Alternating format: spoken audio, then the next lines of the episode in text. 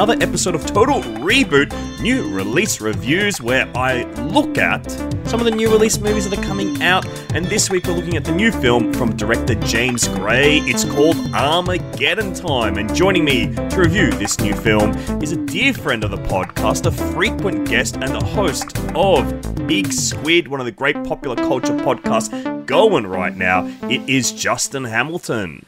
When you said you want to talk about a new release, I was horrified that the next words were going to be Black Adam. So when you said Armageddon time, I was absolutely relieved.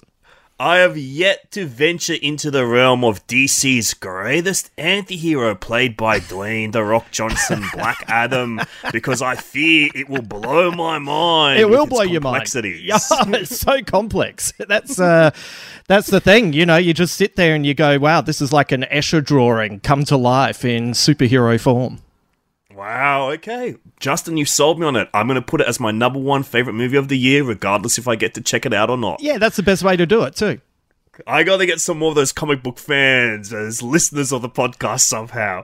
Uh, but Hamo, thanks so much for joining me on the podcast today. I was delighted and surprised to be sat next to you during a little screening of this new film, uh, Armageddon Time. Um, and we got to spend the afternoon together having a brief discussion about it. But I thought we should go on the record after we've stewed on a little bit yeah. to talk about this new kind of semi autobiographical film from a great filmmaker, James Gray. He's made, uh, I think, some really fantastic movies. He made this trilogy of crime films, or loose trilogy. They're not sequels. They're just Right. a trilogy of crime films set in the part of New York that he's from, uh, starting with Little Odessa, Yep. then going to The Yard, starring Mark Wahlberg, and then closing that out with uh, Joaquin Phoenix, Mark Wahlberg crime film that I think is highly underrated called We Own the Night. Yeah. Um, and his films always kind of deal with uh, his Russian Jewish migrant heritage, those films at least. And then he's gone on to make films that I think are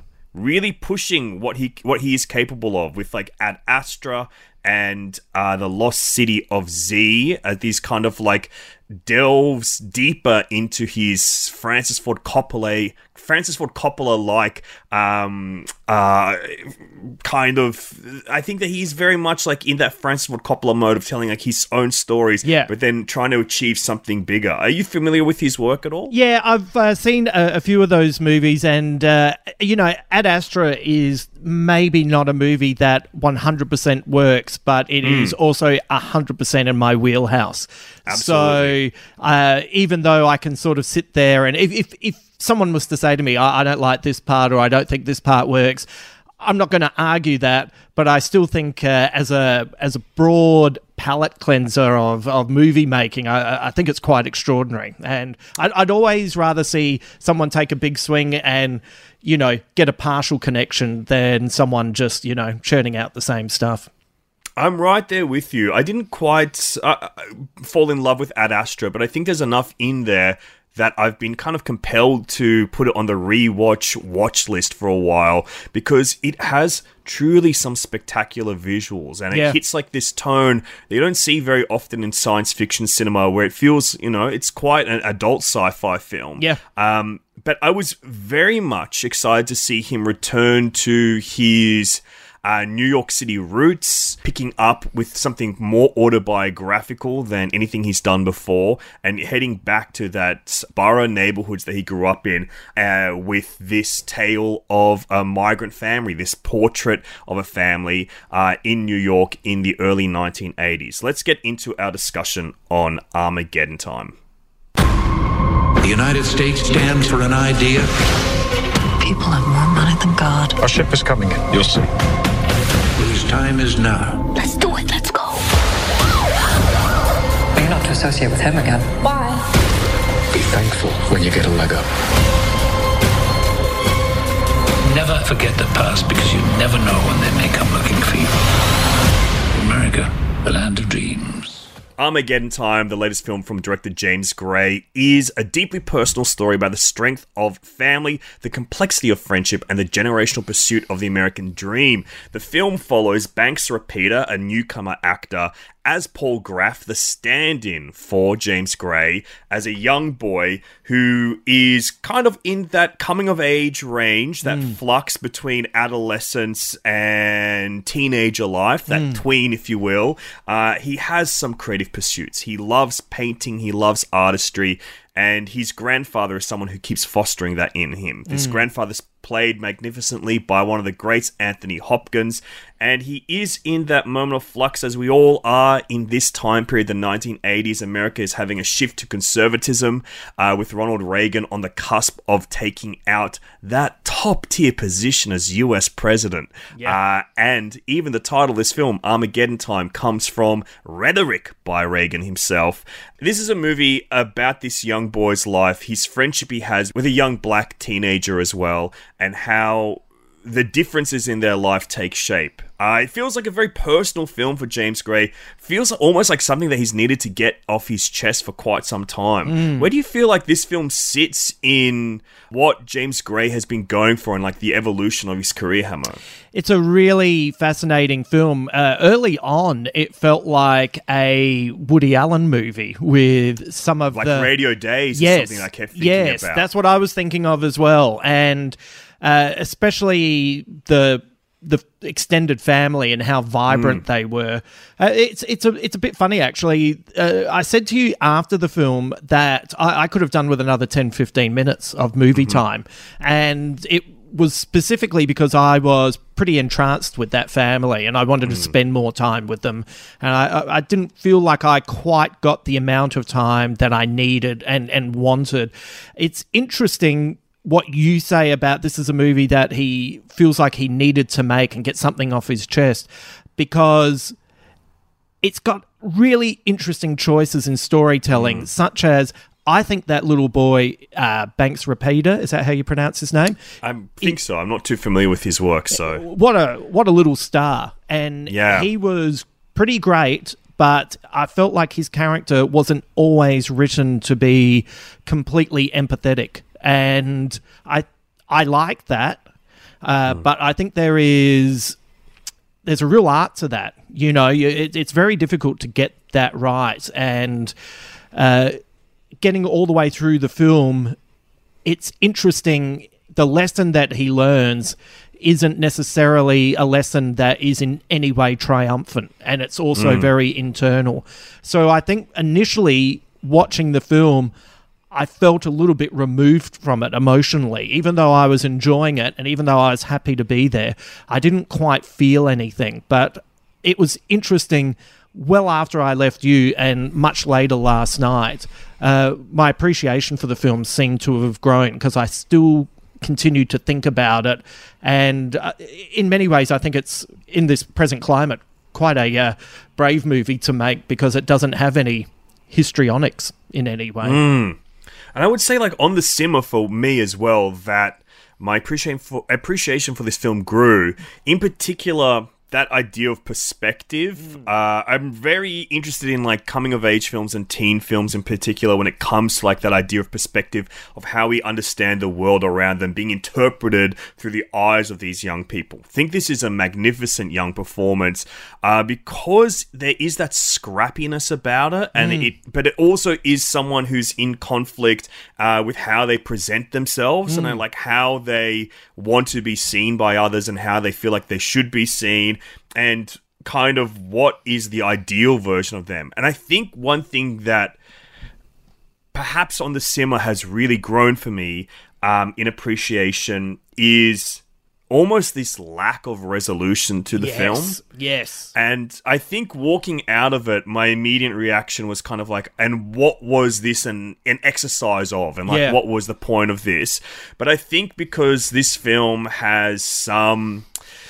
Like, I think James Gray is trying to tackle some societal issues that were relevant to the 1980s, and then we've had them become uh, continue to be relevant. Uh, that I felt like it was a bit of like a poor stab at them, but I think the resonance for me sticks and grows in that there is no resolution because this is a young person. This is someone who's going to continue to face and interpret those issues and the way he interacts with different people in his society. Um, I think that was really interesting. And I think it is a real credit to the two uh, young actors, Banks Mm. Repeta and also Jaylin Webb, who plays Johnny, his friend. Wow. Um, who is from a different background. He's a black child. Yeah. Uh, he is from a different socio-economic background. He lives with his grandmother who can't really look after him. Yeah. And he really is like that kind of latchkey kid that has to like go out and look after themselves for their whole life.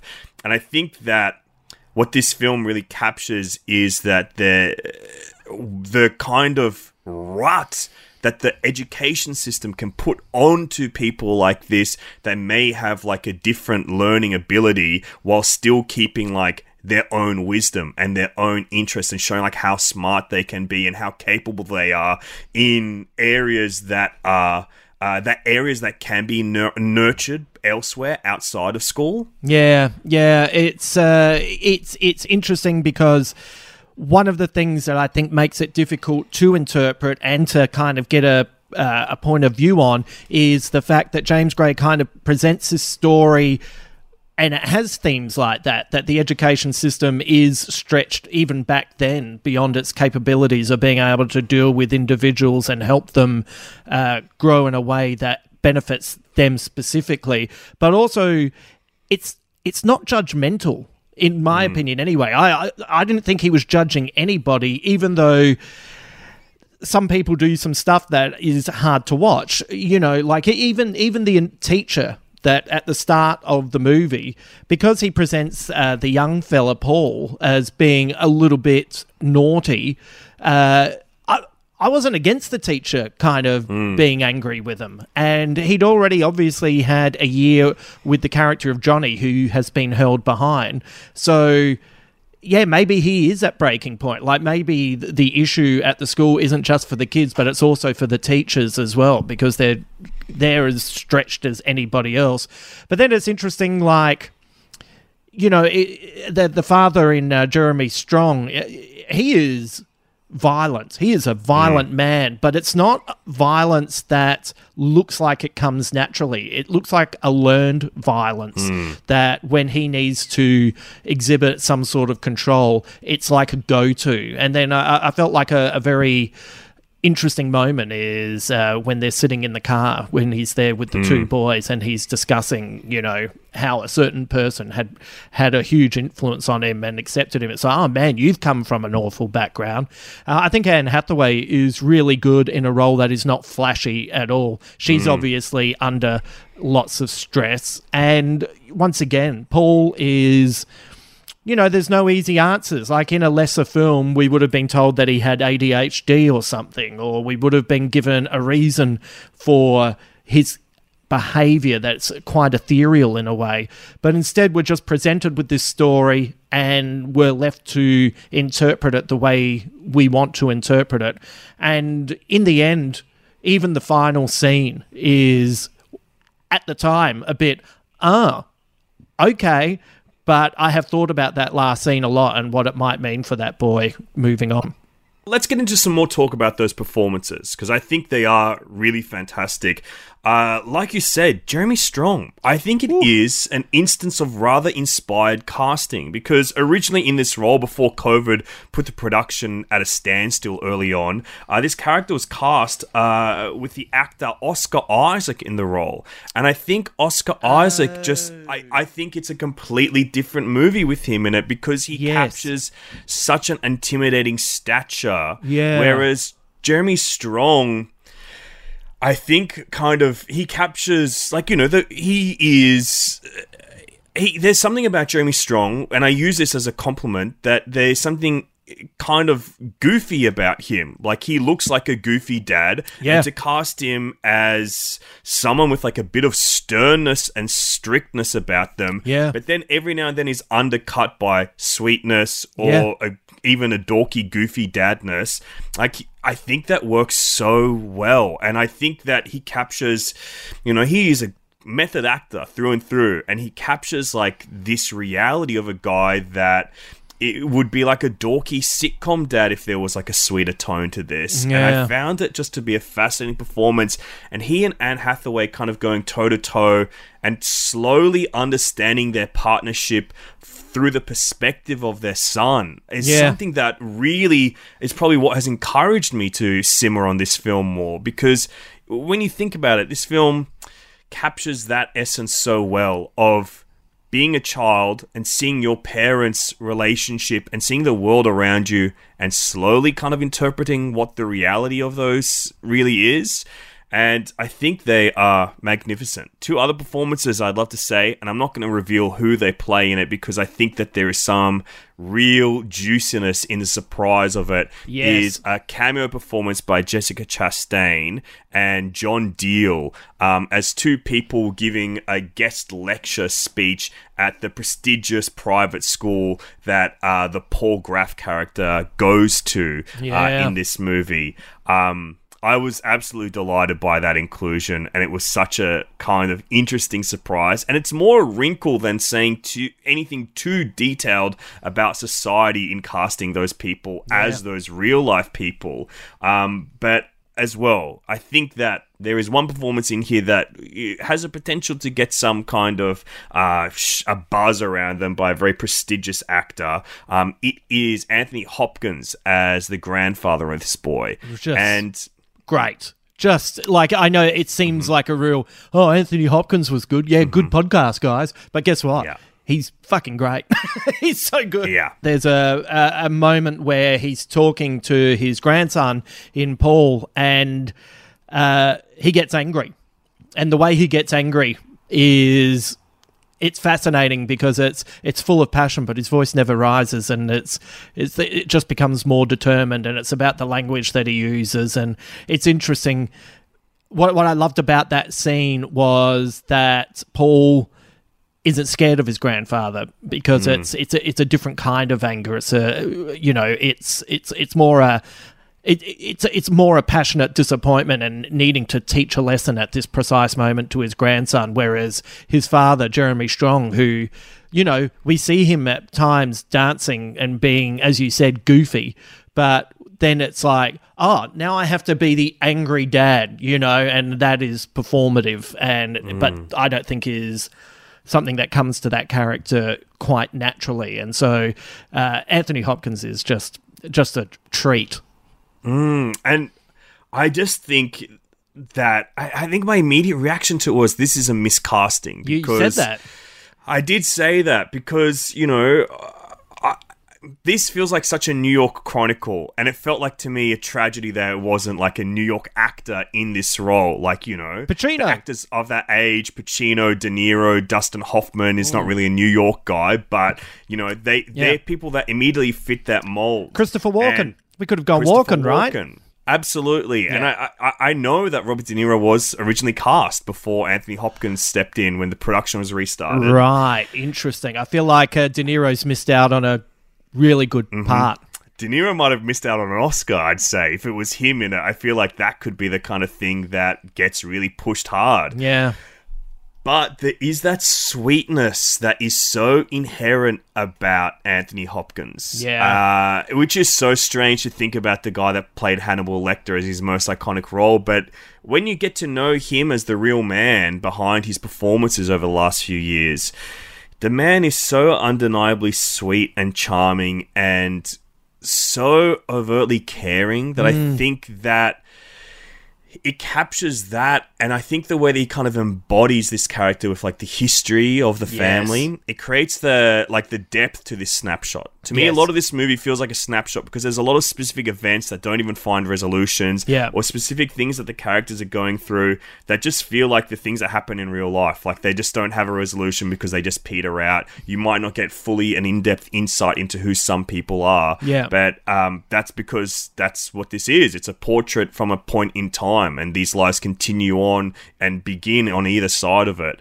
And I think that he's like him bringing in the history and kind of speaking about like you know the speaking about like his journey as a migrant and his parents' journey as migrants and like their Jewish heritage uh, in and throughout history. I think it was really quite beautifully done, quite superb. Yeah. And I don't think there's many other actors that could imbue it so softly and so remembered as he does. Even the way he just kind of calls his grandson Jelly Bean. Uh, It's, Mm. it's such a throwaway moment in, in, you know, it's not like it has a specific reason. It's just the nickname that he's got for his grandson. But every time he says it, you go, oh, yeah, I can understand why this little fella loves his granddad so much.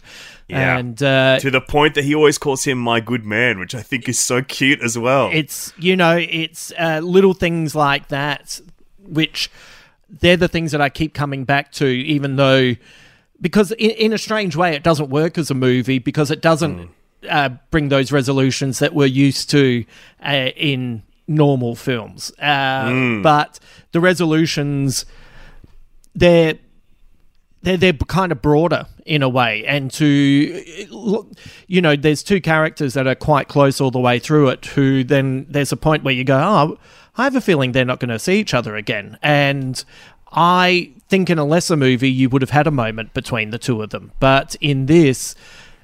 It just goes on. And I, I think that's what you're getting at when you say this feels like a film that James Gray had to make. This is a film that James Gray, in some way, I know this is fiction, but there's got to be something in the back of his head that haunts him from his youth that's found its way out in this piece of art. And uh, in the end, it does feel like uh, there is a moment of triumph, but it, you know, it's not Judd Nelson running down the, the pitch, pumping his fist in the air. It's it's the opposite of that. It's it's a, a moment where you think, ah, I think I understand where this kid will probably be in thirty years. yeah, I agree. And he might be making a movie just like this. Yeah, exactly. So no, I thought it was, uh, as I said to you, a, a- an interesting experience to sit there and then just be able to turn around to someone like yourself and go, "Well, I had a good time and I enjoyed it, but I just don't know how I feel about it." And then I caught up briefly with a friend and said something similar, and then I was pottering about, you know, pretending to do work for something else that I was meant to be doing. Yeah. and I was just thinking about this movie quite a bit, and the more I thought about it, the more it uh, really kind of hit home for me. I think this movie is worth your time. I would say that. I think it's worth your time, especially if you've experienced some of James Gray's other movies. Um, I think he's a really interesting filmmaker that's making like some really adult-oriented films that we don't see very often. They're very mature films that do feel like that. Like Francis Coppola is the only person I ever really compare him to because I think that's really what he does. Hammer, you've had some time to think about it. What kind of star rating are you looking at uh, for Well, it's it's funny. I reckon if you had asked me yesterday, I probably would Mm-hmm. have given it a three. And and to me, three is good. Like three is a good Yes, film. three's really good. You I know, agree. I, would even say that two and a half is, you know, probably Mm-hmm. still watchable. So three is it, it's a good film. I reckon it's probably today up at around three and a half. And I Mm-hmm. reckon maybe if you get back to me at the end of the year, if I've had time to check it out one more time, it might be up at a four. I think I'm right there with you. I'm right there with you. I'm giving it a three and a half, but sometimes these films take a little while to marinate. And even after one day, my appreciation has gone to from being somewhat like, you know, plus to being very plus to being. You know, slowly, I think I could be charmed enough to fall in love with this movie. I'm going to join you on three and a half, but I also join you in saying people should j- check out this movie, should go seek it out, um, especially if you're looking for something perhaps a little bit more mature um, than you know some other current offerings, and especially in that kind of prestige film department. I think this is quite wonderful. Yeah, and if you're if you're going to see it, uh, just be prepared to engage. Like you're going to have to kind of think your way through it, and uh, I think if you do that, I think you have a really enriched ins- experience. Hamo, thank you so much for joining me on the podcast today. Uh, you've got Big Squid, uh, Yes. one of the great pop culture podcasts. You're doing some really interesting and fun stuff. You're jumping around a lot with what you cover. Oh yeah, it's all over the place. Well, you know, uh, I have broad interests, so uh, I I personally get bored if I'm just you know focusing on the one thing. So uh, on Mondays we have a little mini podcast called Chitter Chatter where uh, I alternate between Brydon Coverdale from The Chase and Adam Richard who. They just give us a little fact that you can take to work or you can take to school, and it just gives you an opportunity to talk about something that isn't the awfulness of the world at the moment. But, but we've got interviews up with uh, Hollywood director Nick Stoller. Uh, I've also Bros. who just uh, directed the film Bros, which I thought was really funny. And uh, coming up, you know, we've got our Ozploitation segment. We, we, we're covering a movie called Stunt Rock, which is insane. Oh, I love Stunt Rock. So Brian good. Trenchard Smith is a real hero of mine. Oh, I'm man. currently reading a book by him.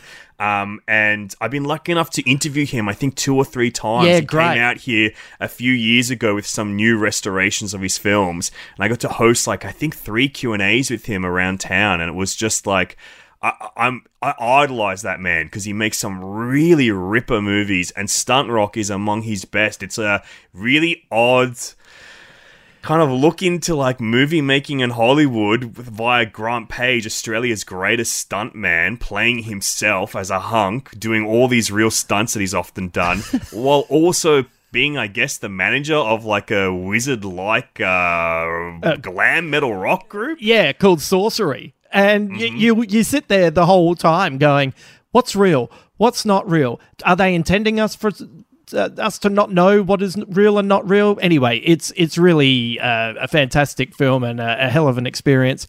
Uh, and we've also got uh, on the podcast we've got uh, uh, beautiful tales for the disenchanted coming up, which is. Uh, once and uh, every now and again, we put up a short story that I've written and uh, Sean Allen produces. So we just like to keep everyone on their toes with uh, what we're giving people over there. It's awesome, and Cameron and I recently were on it just a week or so ago. So check that out. Yeah, it's Uh, a great chat. Thanks so much, Hamo. I love you, brother. Thank you for joining me on the podcast. Uh, and thank you to all you listeners for listening to the podcast. If you want to hear more from Cameron and I, you can head over to patreon.com slash total reboot. Sign up for bu- just five bucks a month to get access to bonus podcasts. I just did an episode with Maria Lewis where we looked at horror films from 2022 and the state of the genre as it is right now as a little Halloween bonus treat for you. And of course, Finding Yeezus has wrapped up. The whole series is out there right now. It's been so awesome getting so many great messages from all of you uh, about how moved you were by it. And honestly, I freaking had a little cry when I got so many nice messages. That's nice. So thank you so much to everyone that's engaged with it and uh, please share it amongst your friends and it's all out uh, we want to make it the biggest success in the history of mankind and motion pictures so we're pretty close but if you guys can keep pushing it i think we can get there Armageddon Time is actually out now in cinemas. I'll say that at the end of the podcast, so check it out. Thanks for joining me, Hammer. Thank you.